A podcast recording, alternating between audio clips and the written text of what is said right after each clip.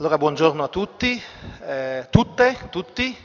Per prima cosa davvero eh, un ringraziamento da parte mia davvero non formale eh, perché diciamo, l'opportunità di partecipare a un evento, una situazione come quella di questi giorni qui a Pistoia per me è preziosa sono veramente colpito dalla, dalla, così, dalla partecipazione a, a, tutti gli eventi e devo dire davvero che questa è un'esperienza per me molto, molto, molto importante, molto significativa, di cui sono grato agli organizzatori, ai, ai curatori e, quindi, e poi sono grato a voi anche di aver deciso di prendere parte anche a questo pezzettino della giornata.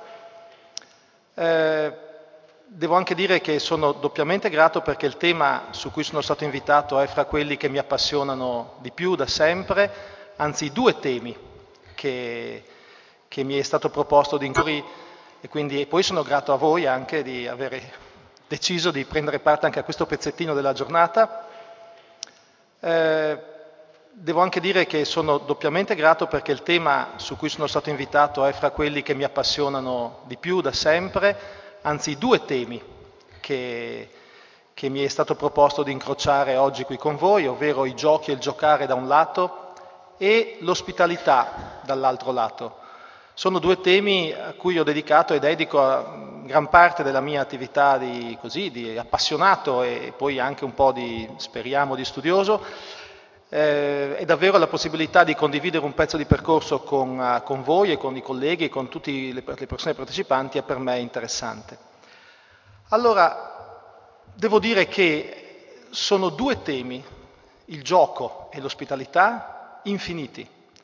Eh, quindi moltissimi sarebbero gli stimoli, i percorsi possibili, eh, le suggestioni che mi piacerebbe condividere con voi.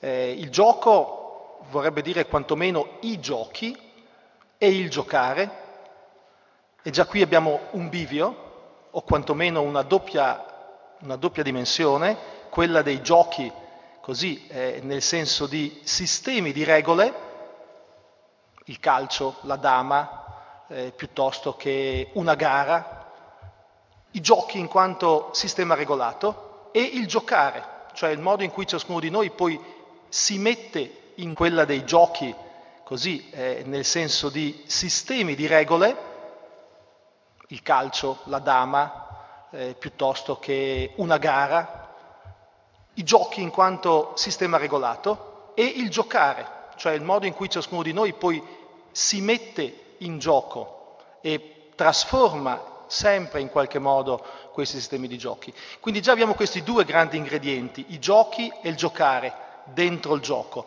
Sull'altro lato l'ospitalità è a sua volta un tema sfaccettato, oltretutto qui ospitalità è anche un po' un modo di guardare a una serie di aspetti che potremmo chiamare in altri modi anche integrazione, interazione, inclusione, ospitalità, appunto ciascuna di queste parole pone un accento diverso su il tema dell'incontro barra scontro, barra confronto fra persone gruppi, eh, in particolar di guardare a una serie di aspetti che potremmo chiamare in altri modi anche integrazione, interazione, inclusione, ospitalità, appunto ciascuna di queste parole pone un accento diverso su il tema dell'incontro barra scontro, barra confronto fra persone e gruppi,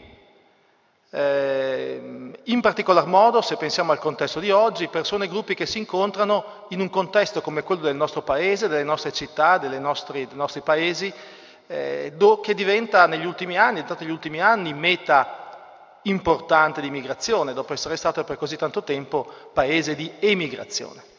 Quindi come far interagire questi due grandi poli, giochi e giocare da una parte e dall'altra parte incontro, scontro, confronto, arricchimento, interazione fra gruppi persone, eh, in questo rimescolamento a cui in qualche modo partecipiamo, quindi direi così, in che modo ciascuno di noi entra dentro la sua cultura, fra virgolette, o dentro quell'intreccio di riferimenti culturali che caratterizza la nostra vita, giocando fin da piccolo. Questo è il primo tema. In che modo ciascuno di noi giocando fin da piccolo, giocando da prima col, con i suoi genitori, con la mamma, col caregiver e poi via via crescendo con altri, con i fratelli e le sorelle se ce li ha, con altri adulti, poi con i pari, nido, scuola dell'infanzia e via via, poi probabilmente nei parchi pubblici o in altri luoghi, entra ed esce da una pluralità di riferimenti culturali.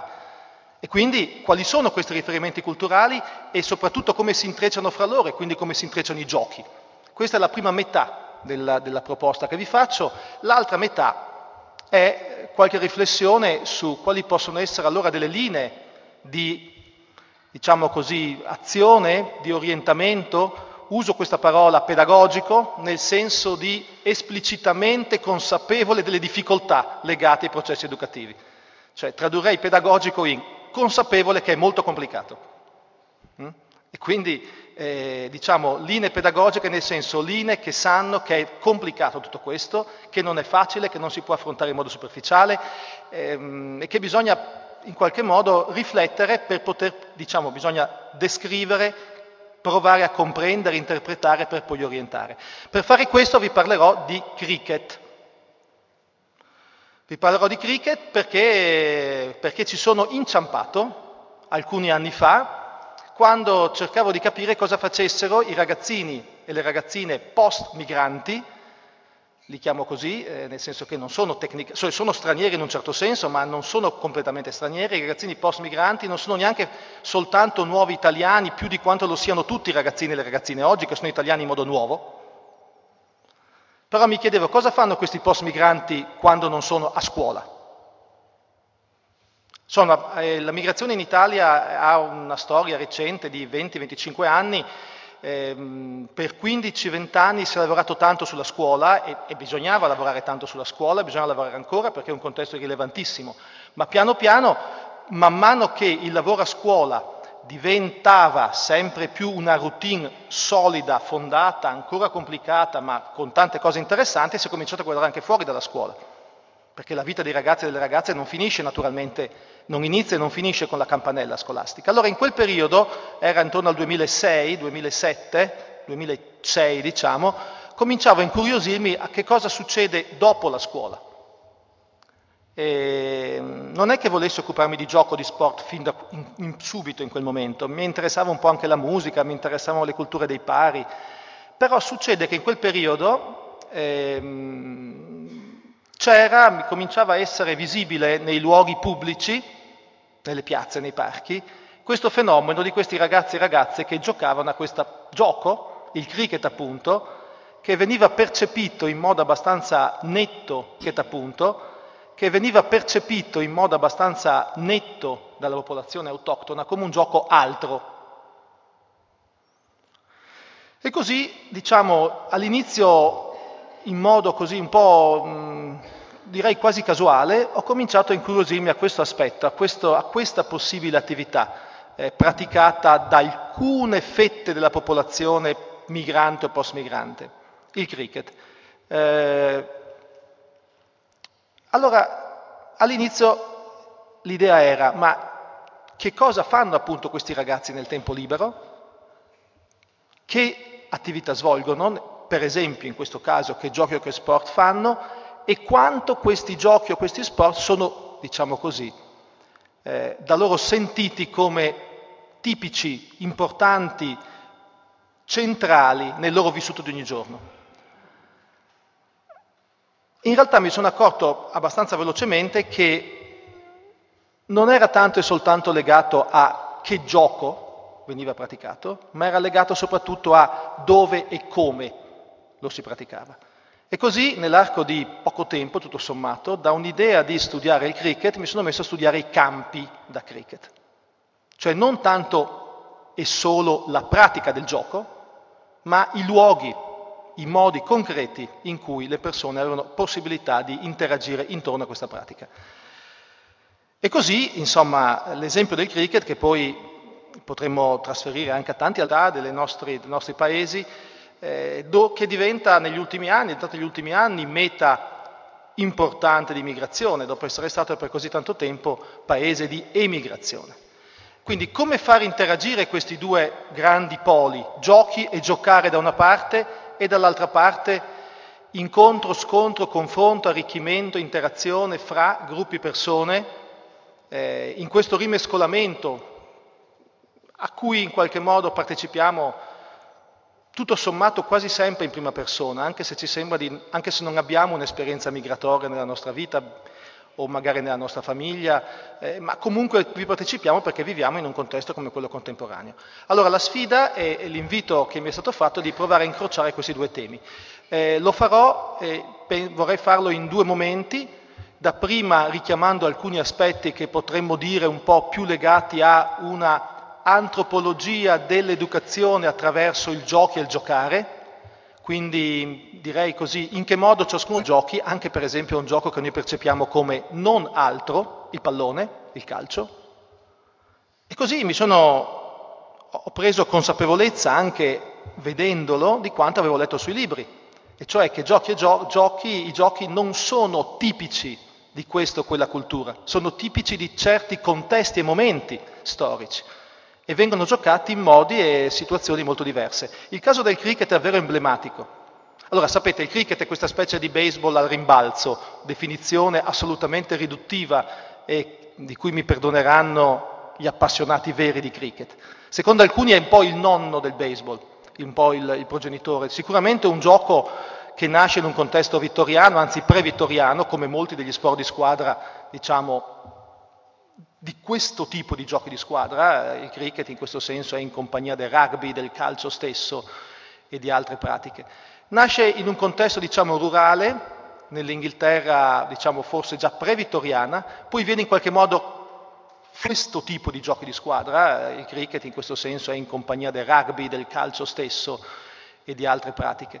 Nasce in un contesto diciamo rurale, nell'Inghilterra diciamo forse già pre-vittoriana, poi viene in qualche modo formalizzato come molti sport nei college o intorno ai college della, dell'Inghilterra vittoriana e poi comincia a viaggiare in giro per il mondo insieme ai giocatori appassionati di cricket come gli inglesi. Gira per il mondo insieme ad altri giochi, per esempio il calcio, tant'è che anche in Italia alcuni dei club storici di calcio erano all'inizio Cricket and Football Club. Dopodiché succedono di queste cose interessanti per gli antropologi, ma interessanti per, per, per tutti coloro che si occupano di pratiche culturali, che in certi luoghi attecchisce un certo pezzo di queste culture sportive, in certi luoghi attecchisce un altro pezzo. E nel momento in cui attecchisce, si situa, cambia, è in corso. E questo accade in modi molto diversi in, in, nel subcontinente asiatico, eh, così come invece, per esempio, nelle, indie occidentali, Caraibi. C'è un bellissimo libro di Cyril James dedicato alla, al rapporto fra cricket e decolonizzazione e vita politica in quelle, in quelle zone. James è uno dei grandi intellettuali afroamericani eh, del Novecento e anche uno dei progenitori degli studi che oggi chiameremmo postcoloniali. Eh, ma non è finita perché poi il cricket, la storia del cricket continua e a un certo punto riapproda in Europa e a questo punto viene percepito come il tipico sport degli immigrati, mentre per certi versi è un tipico sport inglese. Oh, questa è una storia che vale per tutti gli sport. Mio nonno, che era del 3, è morto alcuni anni fa, 100 anni, beato lui, eh, non sapeva parlare inglese, ma quando con me piccolino parlava del calcio, lui parlava sempre del football.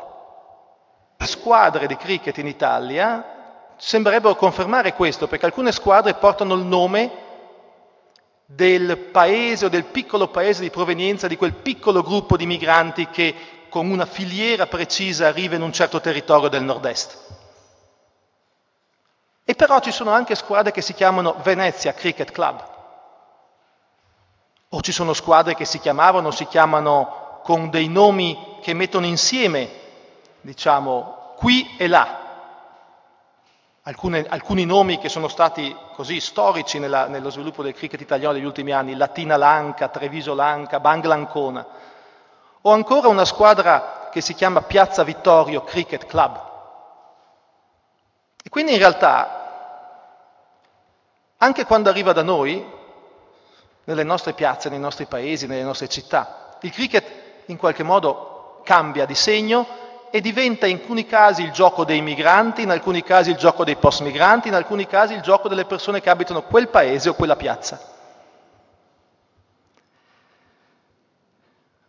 Insomma, il cricket ci racconta la storia che ci raccontano in realtà molte pratiche ludiche, ovvero non ci sono, è difficile dire che ci sono giochi o sport tipici di questa o quella cultura, ci sono giochi o sport importanti per certe persone, per certi gruppi, in certi momenti, in certi luoghi. Dopotutto, dicevamo prima, si tratta di giochi e giocare.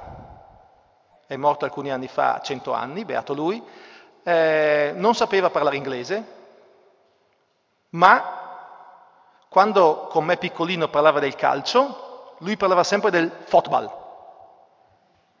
Lui non parlava inglese, ma quando con me parlavamo, quando parlavamo di pallone insieme, lui diceva sempre il football, il penalti, cioè lui parlava inglese, in inglese del football, il che ci fa pensare che cos'era quando lui ci giocava, era del 3, quindi era fra i primi che giocavano.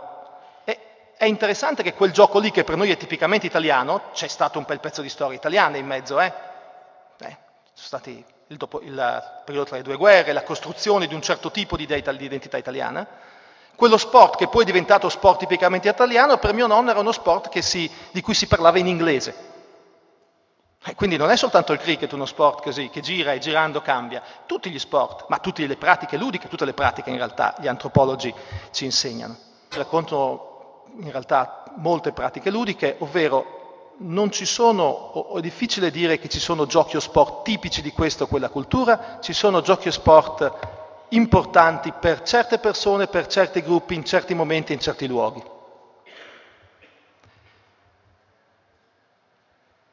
Dopotutto, diciamo prima, si tratta di giochi e giocare.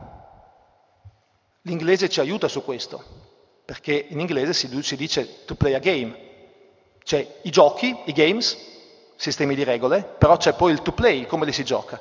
Allora il cricket come sistema di regole, certo, più o meno rimane stabile, è cambiato anche lui come cambiano i giochi, prima si giocava solo su partite molto lunghe, più giornate, oggi per esigenze varie ci sono delle varianti del cricket istituzionali che sono più brevi. Però insomma, in qualche modo il gioco, il game, mantiene una sua, come dire, struttura, ma il modo in cui lo si gioca, il play cambia, si situa, classica, force, ma insomma un po' tutti gli antropologi hanno studiato il gioco e il giocare.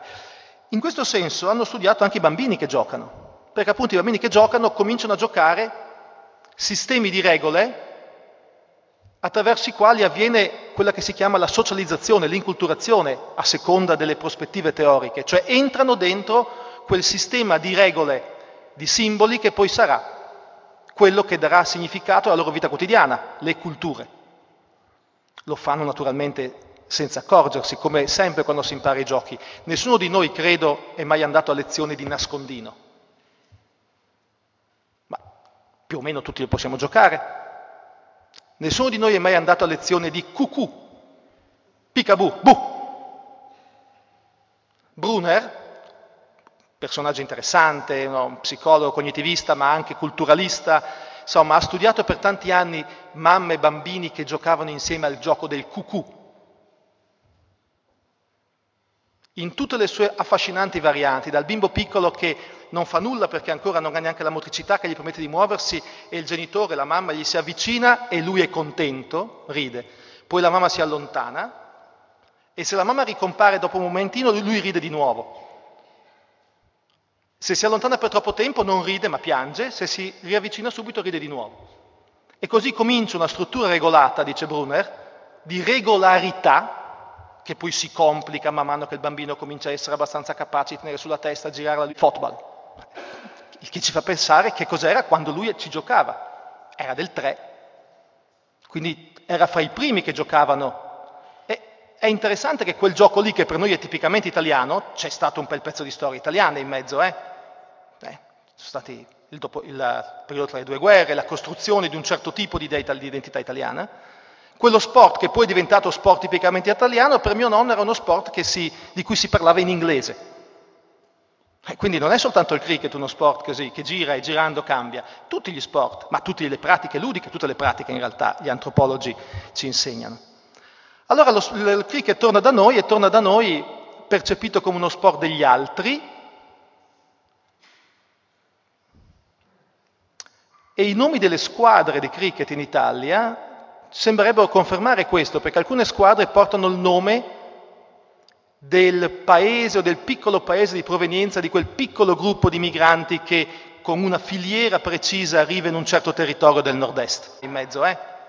eh sono stati il, dopo, il, periodo tra le due guerre, la costruzione di un certo tipo di, identità italiana. Quello sport che poi è diventato sport tipicamente italiano, per mio nonno era uno sport si, di cui si parlava in inglese. E quindi non è soltanto il cricket uno sport così, che gira e girando cambia, tutti gli sport, ma tutte le pratiche ludiche, tutte le pratiche in realtà gli antropologi ci insegnano. Allora lo, il cricket torna da noi e torna da noi percepito come uno sport degli altri e i nomi delle squadre di cricket in Italia sembrerebbero confermare questo, perché alcune squadre portano il nome del paese o del piccolo paese di provenienza di quel piccolo gruppo di migranti che con una filiera precisa arriva in un certo territorio del nord-est. E però ci sono anche squadre che si chiamano Venezia Cricket Club, o ci sono squadre che si chiamavano, si chiamano con dei nomi che mettono insieme, diciamo, qui e in qualche modo il gioco, il game, mantiene una sua, come dire, struttura, ma il modo in cui lo si gioca, il play cambia, si situa. E quello che ci interessa non può essere soltanto il game o solo il play, quindi, ma l'interazione fra i due. Allora, l'esempio del cricket in realtà potrebbe essere trasferito a tanti altri aspetti, ma um, questo rapporto fra i giochi e il giocare, le regole, il sistema di regole e la pratica con cui lo si gioca. Insomma, non è solo del gioco, è per esempio delle lingue, sistemi, codici, sistemi di regole che vengono poi parlati. E credo, insomma, si possa dire che è tipico delle culture. Sistemi che poi vengono vissuti. Potremmo scomodare grandi filosofi, Wittgenstein, che ci dice appunto che i giochi vengono giocati. Wittgenstein è un filosofo per certi aspetti con una qualche area di famiglia, con un certo e quindi entra in qualche modo, anche in questo modo, dentro questo che di un giovane saranno sue, la sua cultura. E lo fa senza accorgersi, ma impara tutto così. Allora lo studio del gioco in questo senso è affascinante perché se voi osservate questo bambino che cresce e che giocando continuerà a interagire sempre di più, a entrare in sistemi sempre più regolati e lo farà attraverso quello che si chiama l'apprendimento informale, che è il più potente, il più pervasivo, e voi vedete bene che lì, non solo nel gioco, ma tanto nel gioco, le persone diventano poi quelle, quegli esseri in grado di tessere reti in cui poi vengono imprigionati, come direbbe Gertz, che sono poi gli esseri umani dentro le loro culture, o le loro reti appunto di riferimenti culturali, più che dentro le loro culture. Allora in questo senso ehm, il cricket nella misura in cui è uno dei luoghi in cui a un certo punto i ragazzini o le ragazzine o gli adulti con le ragazzine e le ragazzine con i bambini entrano a giocare. E qui diventa davvero un tema affascinante. Ehm, certo, c'è il gioco in famiglia, ma poi c'è il gioco nei nidi, c'è il gioco nelle, in tutti i servizi per la, per, per, la, per la prima infanzia, 0-3, 0-6. C'è il gioco, diciamo, quando c'è, quando ci sono i fratelli e le sorelle in famiglia, poi c'è il gioco nei parchi, quando si può ancora giocare nei parchi, che è sempre più difficile. E quindi vediamo come attraverso questo osservatorio sul gioco e sul giocare ci accorgiamo dei ragazzini che, bambini e poi ragazzine che entrano e, si diffo- e, e, entrano in queste reti. Allora, diventa allora interessante non tanto seguire il gioco o i giochi, ma i modi e i luoghi in cui si giocano. Per esempio, chi è presente nei luoghi del gioco? Chi può accedere ai luoghi del gioco? Siano questi luoghi dei campi da cricket o siano delle ludoteche o siano questi dove magari è, c'era una, una problematica legata a un parco, un'area verde che magari poteva essere di lì a poco ridotta, eh, l'intera cittadinanza in qualche modo ha, dire, sostenuto l'importanza di quello spazio, alcuni perché c'erano i, luoghi, i giochi per i bambini, altri per poter giocare a pallone, altri per poter giocare a cricket, ma questo luogo è divenuto qualcosa intorno a cui costruire un percorso di condivisione, di partecipazione, un luogo comune. Ripeto, non è il cricket l'unico caso. In quel periodo seguivo il cricket perché era emblematico, ma potremmo dire la stessa cosa per il pallone, il calcio. Quanti luoghi ci sono ancora in cui si può giocare a calcio in modo informale? Oppure quali sono le politiche anche territoriali nella gestione degli spazi per il calcio, dei campi da calcio? Quali sono le politiche culturali e pedagogiche delle società sportive di calcio? Fanno vivaio o fanno territorio? Oppure potremmo andare a vedere le presenze, le percentuali di presenza di bambini o bambine post-migranti nelle società sportive, vedere quanti sono, che percentuali, vedere se ci sono anche delle, dei, degli ambiti sportivi ad alta presenza migratoria, come alcune scuole, e chiederci da cosa dipende questo, da una presenza alta sul territorio, dalle scelte dei genitori o delle, che magari preferiscono orientare i bambini in una società o nell'altra, anche sulla base della composizione di un certo territorio. E quindi improvvisamente con un aspetto così piccolo e minimo come il gioco noi vediamo tutto quello che capita sul territorio e vediamo tutte queste dinamiche continuamente in fieri. Eh, faccio ancora un esempio di questo. Quando io ho studiato un po' il cricket, erano 2006, 2007, dicevo 2008, ehm, nel nord-est soprattutto, in qualche realtà anche dell'Italia centrale, ma soprattutto nel nord-est. In quel periodo la maggior parte dei giocatori, diciamo migranti di cricket che ho incontrato, erano migranti che erano già presenti da qualche tempo sul territorio. Tant'è che, per esempio, in provincia di Udine, la mia città è Udine, non c'erano tanti giocatori di cricket. Perché? Perché il territorio della mia provincia, per le sue caratteristiche mercato del lavoro, sistema della, insomma, attira altri flussi migratori, non quelli del sud dell'Asia che praticano il cricket. Allora, il cricket praticato nel nord-est, nel periodo in cui io l'avevo un po' più seguito, era un cricket di migranti già sul territorio da un po' di tempo, gli esseri umani dentro le loro culture, o le loro reti appunto di riferimenti culturali, più che dentro le loro culture. Allora, in questo senso, ehm, il cricket nella misura in cui è uno dei luoghi in cui a un certo punto il ragazzino e le ragazzine o gli adulti con le ragazzine e le ragazzine condividono regole, è uno dei tanti modi in cui si impara a stare in un certo modo dentro certe reti di riferimenti culturali. Ma ripeto, quello che vale per il cricket varrebbe per il nascondino, varrebbe per i giochi di carte, varrebbe per tutte queste pratiche ludiche condivise. E quindi diventa un osservatorio privilegiato, soprattutto perché noi possiamo chiederci, in un contesto sempre più eterogeneo come quello di oggi, in quali reti di riferimenti i bambini entrano a giocare? Qui diventa davvero un tema affascinante. Ehm, certo, c'è il gioco in famiglia, ma poi c'è il gioco nei nidi, c'è il gioco nelle... In alcune volte frequentati, altre volte ormai poco frequentati. Questa loro presenza però visibile spesso ha portato a qualche tipo di, come dire, mh, vivacità sul territorio. Ma si può giocare lì, non si può giocare lì, con una serie di percorsi. A volte sono stati creati dei luoghi specifici per il cricket, bellissimi, importanti, che hanno dato l'occasione a qualcuno di poterlo praticare, ma magari lontani dalla città e quindi in cui era meno possibile per un ragazzino autonomamente andare a curiosare, andare a giocare. Altre volte invece in uh, contesti dove magari è, c'era una, una problematica legata a un parco, un'area verde che magari poteva essere di lì a poco ridotta, eh, l'intera cittadinanza in qualche modo ha come dire, sostenuto l'importanza di quello spazio, alcuni perché c'erano i, luoghi, i giochi per i bambini, altri per poter giocare a pallone, altri per poter giocare a cricket, ma questo luogo è divenuto qualcosa intorno a cui costruire un percorso di condivisione, di partecipazione, un luogo comune. Ganano il tempo ai loro magari giocando a cricket.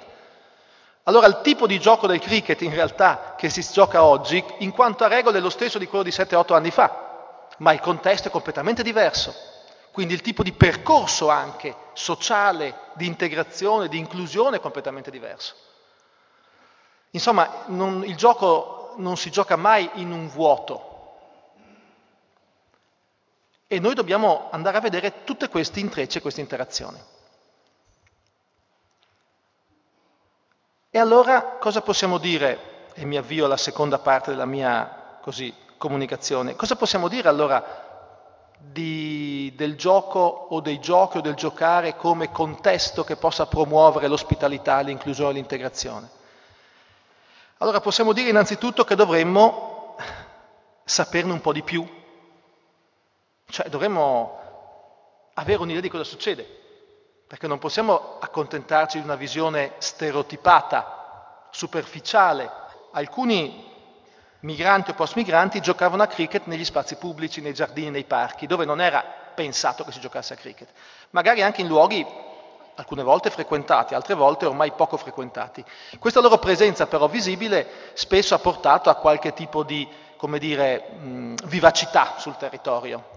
Ma si può giocare lì, non si può giocare lì, con una serie di percorsi. A volte sono stati creati dei luoghi specifici per il cricket, bellissimi, importanti, che hanno dato l'occasione a qualcuno di poterlo praticare, ma magari lontani dalla città e quindi in cui era meno possibile per un ragazzino autonomamente andare a curiosare, andare a giocare. Altre volte invece in uh, contesti dove magari è, c'era una, una problematica legata a un parco, un'area verde che magari poteva essere di lì a poco ridotta eh, l'intera cittadinanza in qualche modo ha, come dire, sostenuto l'importanza di quello spazio, alcuni perché c'erano i luoghi, i giochi, saperne un po' di più. Cioè dovremmo avere un'idea di cosa succede, perché non possiamo accontentarci di una visione stereotipata, superficiale di questi fenomeni. Vanno studiati un po'. Ma vanno studiati un po' perché se no i nostri interventi sono nel migliore dei casi superficiali e nel peggiore dei casi controproducenti. A me è capitato tante volte di imbattermi in ragazzini che non volevano assolutamente giocare a cricket, anche se il cricket era, diciamo, lo sport familiare. Volevano giocare a tutt'altro.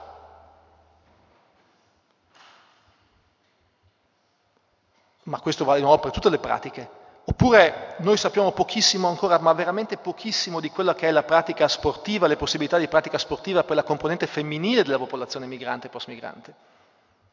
Cioè sono veramente ambiti su cui abbiamo poco, po- sappiamo poco, perché? Perché è poco tempo che arrivano alla soglia della nostra attenzione. Allora per fare un intervento educativo, per ragionare su questo, bisognerebbe prima di tutto aver provato ad osservare, descrivere, comprendere la scuola, da un lato, che è di fatto la, la, la l'agenzia più accessibile sul territorio, perché è ancora per fortuna quasi ovunque, le scuole dell'infanzia, le scuole primarie, e volente o nolente in questo momento il calcio. Uno può piacere il calcio, può non piacere il calcio, ma il calcio è una delle poche attività che si trova quasi ovunque ancora. E quindi bisogna partire da qui, dalla scuola, dal calcio e poi cercare altre realtà, gli oratori, le ludoteche, ma prima di tutto chiedendosi quali sono i luoghi in cui si può interagire,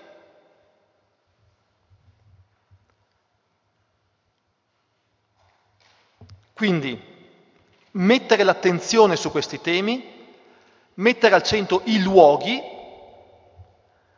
e poi alcune considerazioni così di carattere appunto, se volete, pedagogico nel senso di attento alle dinamiche educative. Primo, il gioco e il giocare è qualcosa che si fa, non di cui si parla. Adesso ne sto parlando, ma nessuno di noi ha mai imparato un gioco, per esempio, da tavola leggendo le istruzioni. Cioè sono veramente ambiti su cui abbiamo poco, po- sappiamo poco, perché? Perché è poco tempo che arrivano alla soglia della nostra attenzione. Allora per fare un intervento educativo, per ragionare su questo, bisognerebbe prima di tutto aver provato ad osservare, descrivere, comprendere per come si può alcuni meccanismi, alcune relazioni. Questa è la prima cosa. Quindi un'attenzione non superficiale.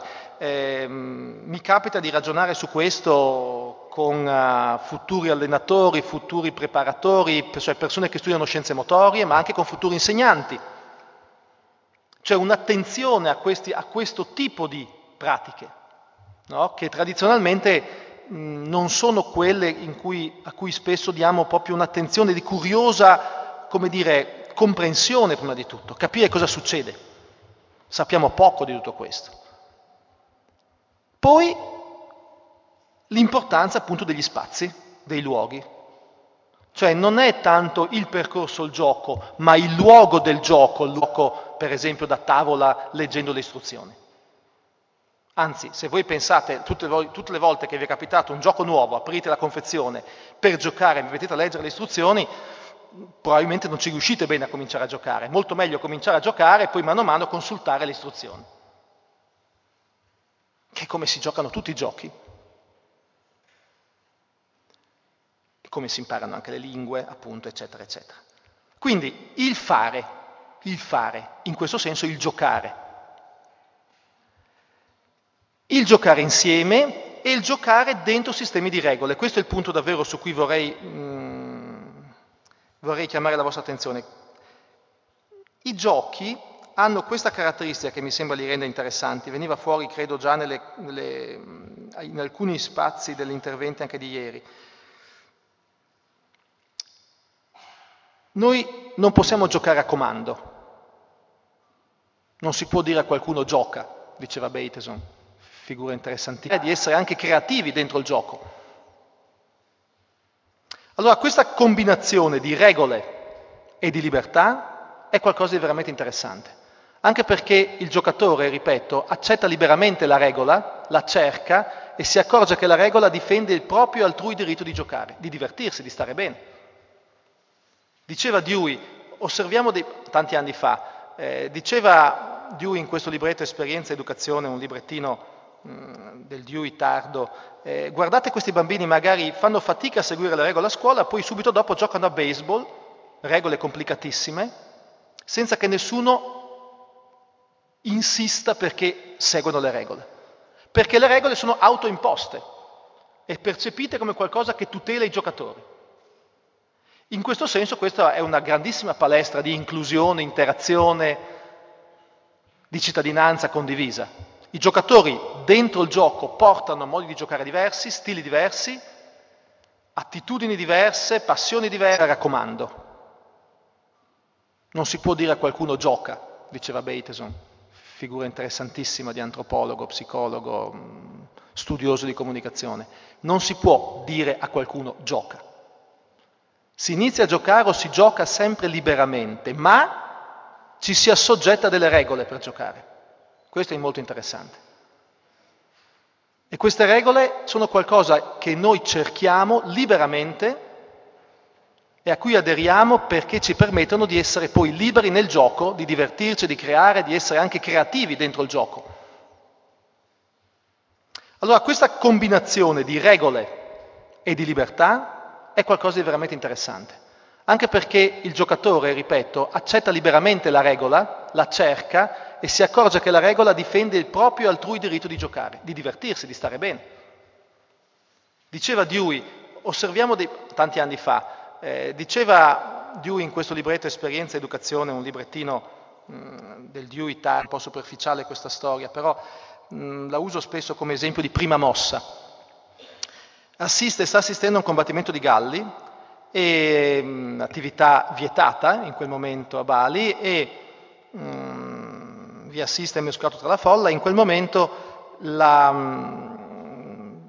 avviene una, un'ispezione, una visita delle, della polizia o delle, delle, guardie del posto e tutta la popolazione scappa, si mette in fuga per non essere in qualche modo sorpresa in flagrante in un'attività diciamo proibita. E Gertz, dice lui, in omaggio alla regola antropologica per cui se sei lì fai come fanno loro, eh, prende e senza neanche pensarci scappa anche lui no? e scappa in modo disordinato e segue alcuni e poi arriva in un punto dove non sa più dove andare, vede qualcuno che entra in una casa, entra anche lui, con, credo con la moglie anche, e appena entra eh, questa persona che non conosceva gli offre subito, lo fa sedere a tavola e si mette a sedere a tavola. Di lì a poco arriva eh, appunto una, una guardia e sorpreso da vedere lì Gertz chiede cosa fa lei qui? E, e queste regole, ripeto, garantiscono la libertà di tutti quanti dentro il gioco. Se il gioco è visto come un momento di libertà, in cui uno entra, la regola è quello che gli dà questa libertà. In questo senso è una palestra di cittadinanza inclusiva. E, ultimo punto, come si inizia a giocare, come si entra a giocare. E qui vorrei riprendere da un lato quanto dicevano ieri sera in modi diversi sia Pieraldo Rovatti sia poi Massimo Recalcati sul, sul mettersi in gioco. Io per esempio non ho mai imparato a giocare a cricket come si deve, probabilmente perché non sono capace di mettermi in gioco, ma spesso quelli che parlano di gioco non sono bravi giocatori. Bisognerebbe essere un po' autocritici su questo. Parliamo del gioco, ci piace il gioco, ma siamo davvero dei giocatori? Forse sì, ma di certi giochi che sono i nostri, non quelli di cui magari ci occupiamo. Allora, l'ospitalità, in questo senso, è imposte e percepite come qualcosa che tutela i giocatori. In questo senso questa è una grandissima palestra di inclusione, interazione, di cittadinanza condivisa.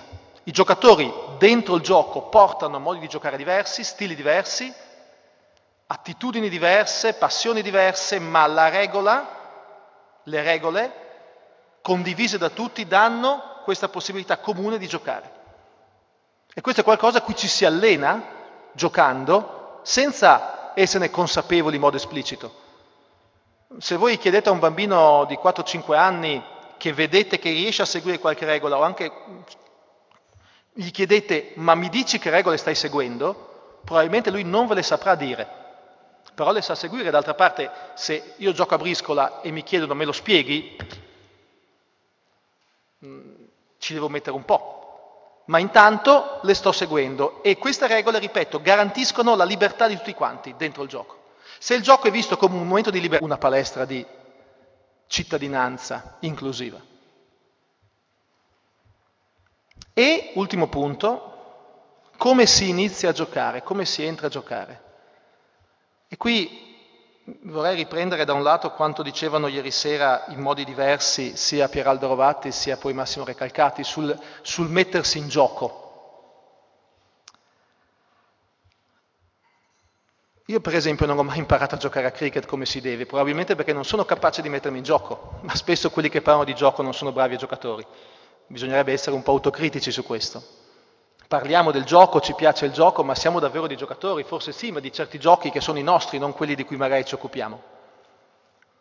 Allora, l'ospitalità, in questo senso, ha a che fare con la prima mossa, col modo in cui si entra nel gioco. Vorrei fare un esempio un po' con un po' di imbarazzo, visto che ci sono qui antropologi che, che, che sanno queste cose molto meglio di me, ma c'è pratica situata a, nel modo in cui si entra dentro le reti dei riferimenti culturali.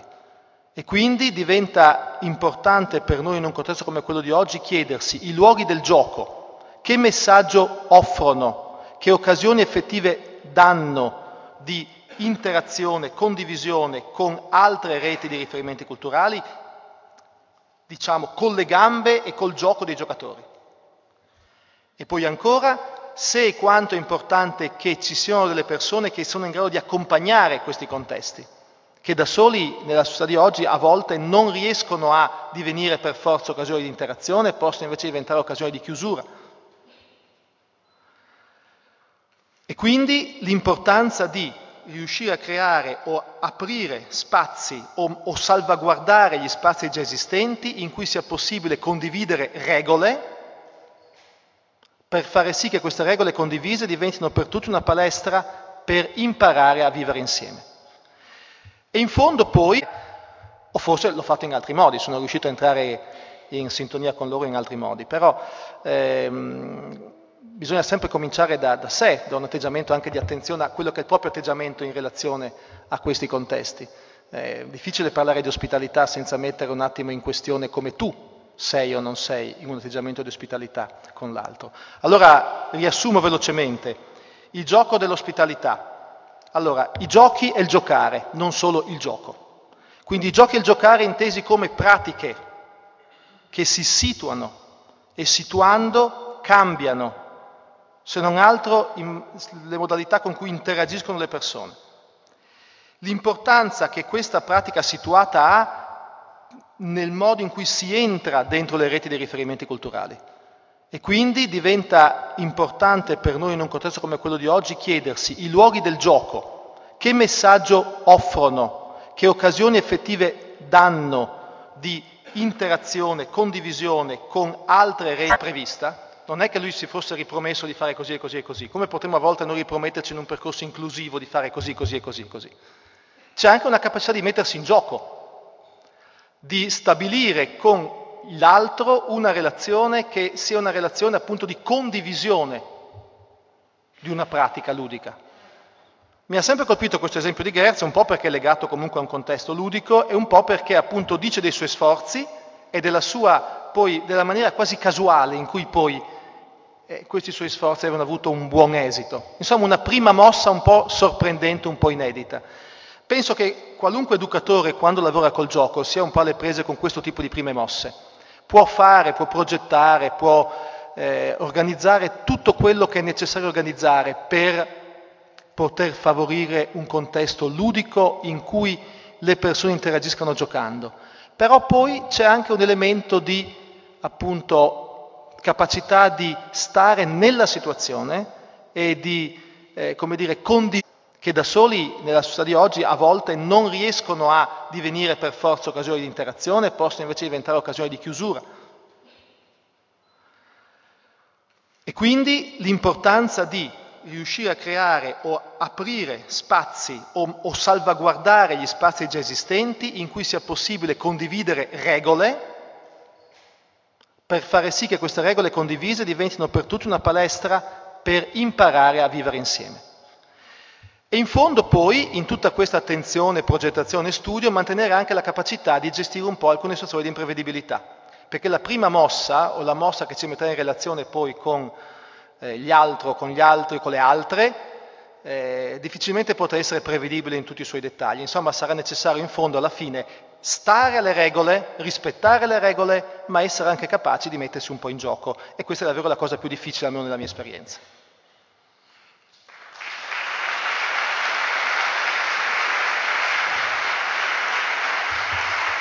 questo e questo, cioè dimostra di sapere tutto di Gertz e del perché lui era lì, senza aver mai dato a vedere fino a prima che era lì.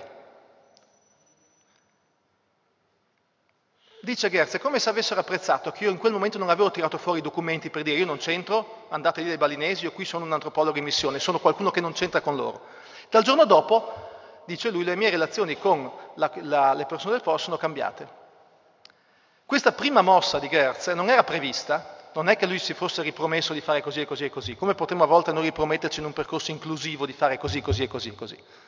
C'è anche una capacità di mettersi in gioco, di stabilire con l'altro una relazione che sia una relazione appunto di condivisione di una pratica ludica. Mi ha sempre colpito questo esempio di Gerz, un po' perché è legato comunque a un contesto ludico e un po' perché appunto dice dei suoi sforzi e della sua, poi, della maniera quasi casuale in cui poi eh, questi suoi sforzi avevano avuto un buon esito. Insomma, una prima mossa un po' sorprendente, un po' inedita.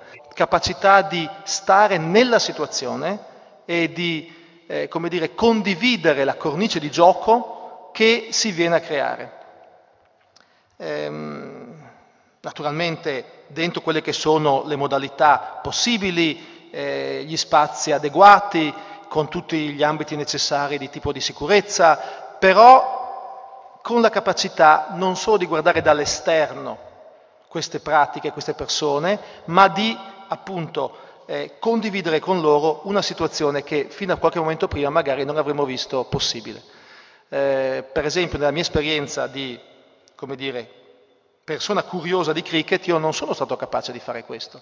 Quando mi hanno chiesto di imparare a giocare ho fatto mille passi indietro, eh, ma non so lanciare, non so tagliare, o forse l'ho fatto in altri modi, sono riuscito a entrare in sintonia con loro in altri modi. Però ehm, bisogna sempre cominciare da, da, sé, da un atteggiamento anche di attenzione a quello che è il proprio atteggiamento in relazione a questi contesti. È difficile parlare anche la capacità di gestire un po' alcune situazioni di imprevedibilità. perché la prima mossa o la mossa che ci metterà in relazione poi con eh, gli altri, con gli altri, con le altre, eh, difficilmente potrà essere prevedibile in tutti i suoi dettagli. Insomma, sarà necessario in fondo alla fine stare alle regole, rispettare le regole, ma essere anche capaci di mettersi un po' in gioco. E questa è davvero la cosa più difficile, almeno nella mia esperienza.